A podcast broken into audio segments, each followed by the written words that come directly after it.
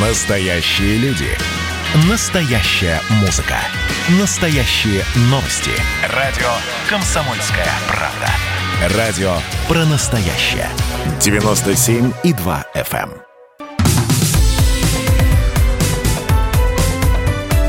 Как дела, Россия? Ватсап-страна! Здравствуйте, друзья. Это WhatsApp страна у микрофона Мария Баченина. И э, дело в том, что сейчас другую тему, кроме коронавируса, еще существует много вещей, о которых нужно поговорить. Тема вот о которой я сейчас хочу говорить, и буду я не одна, а с нашим спецкором, с Диной Карпицкой, звучит следующим образом. Почему бизнес на сборе даров леса в стране на глазах превращается в криминальный? С рэкетом, как в 90-х. Ну, по-моему, не наши предки испокон веков были собирателями, и вряд ли есть какая-то семья, где не закручивают банки на зиму, и для этого как-то собирают сначала да, грибы, ягоды и так далее. Вот, казалось бы, что здесь такого? А есть, оказывается, Просто-напросто можно уже скоро прогнозировать, что этот бизнес будет на крови. Разбиралась Дина Карпицкая, она вместе с нами. Дина, здравствуй.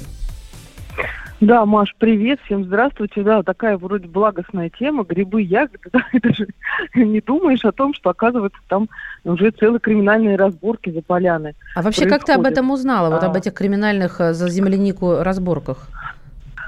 К нам в редакцию позвонил известный фермер Олег Сирота и сказал, что обижает его друзей, тоже фермеров, они в Ульяновской области давно там обосновались, хотя сами родом из Самарской, и занимаются тем, что скупают у бабушек, там, у местного населения э, ягоды, грибы, все это солят, крутят, в общем, потом продают под своей фирменной маркой, под своим рецептом все готовят. И вот он, этот Олег Федоров зовут фермера, рассказывает, что э, в деревне поселились два брата, которые решили этот бизнес полностью под себя подмять и запретить всяким другим скупать у бабулек там, э, у всех э, это, ну, закупочный материал, дикоросы называются ягоды, грибы. То есть бабульки а ходят, собирают, а мне, как жителю этой деревни, нельзя у них купить, правильно я понимаю? Нет, жители, ну, если ты житель, ты можешь пойти себе собрать ага. варенье наварить. То есть ты скупаешь для того, чтобы потом продавать в виде варенья, соленья, А-а-а. там, где целый бизнес. А что будет? Ты как бы обязан платить крышу. Плати с каждой 2 килограмма, значит, этим крышующим по 50 рублей. Вот купил 10 килограмм земляники, значит, соответственно, ты там 500 э, заплати. 500 рублей им отдал, да. Но я хотела даже про другое сказать. Я начала как бы интересоваться темой. Оказывается, что э, пока космические корабли бороздят просторы Вселенной, у нас вся страна бросает дела и ходит, собирает э, эти дикоросы, зарабатывает на этом деньги себе к зиме. Например, вот в Карелии там целые артели уже существуют, там берут гастарбайтеров, отвозят в леса, селят их там в землянках. То есть таджики наполнили наши леса российские? Да, да, и в Карелии даже шутят, что уже таджика можно встретить чаще, чем медведя. И они, значит, там собирают все, что растет, морожку, грибы, там, бруснику, чернику, все это, опять же, перекупщики закупают. И вообще не зря вот депутаты Госдумы уже который год пытаются э, даже просто хотя бы начать разговор о том, чтобы собирать налоги э, с дикоросов. Но этот закон, как мне объяснил вот Андрей Туманов, он э, наш самый известный садовод, он сам был в экс-депутатом, он сказал, что этот закон не пройдет никогда, потому что люди просто на вилы поднимут от правительства, как это у нас еще из леса, значит, мы должны, э, вынося что-то платить. Но, тем не менее, обороты бизнеса очень большие. У меня в тексте, он висит на сайте, есть даже э, приведенная статистика, там, по-моему... Алло. Да, я слушаю тебя Алло. внимательно. Алло, Дина. Что-то у меня... Алло. Дина, да, слышим да, тебя, да, продолжай. А, да, да, да, а, что чуть ли не, по-моему, 250 тонн ягод собрали в том году, и то, что удалось посчитать. Это да, на одного человека 250 тонн или на... Нет, вообще в э, стране. А, в стране? стране. Так на страну это же вообще мелочевка какая-то. Ну, что Нет, такое? не мелочевка. А? А эксперты прогнозируют, что э, вообще это экспортная будет отрасль э, сбор и продажа дикоросов. Там и грибов 400 тысяч тонн, прости, Маш, я ошиблась. Тысяч тонн, конечно. Вот и растет, в общем, Слушай, ну, а возвращаясь к этому криминалу, Дин, вот а, я прочитала, что у тебя а, в, в материале прочитала, что поли, он пожаловался полиции на эту мафию местного разлива, а полиция сказала, сейчас, внимание, слушатели, полицейские говорят, миритесь, поругались и хватит. Да. Ребята, мирись, мирись. Если дело не касается Вы о чем?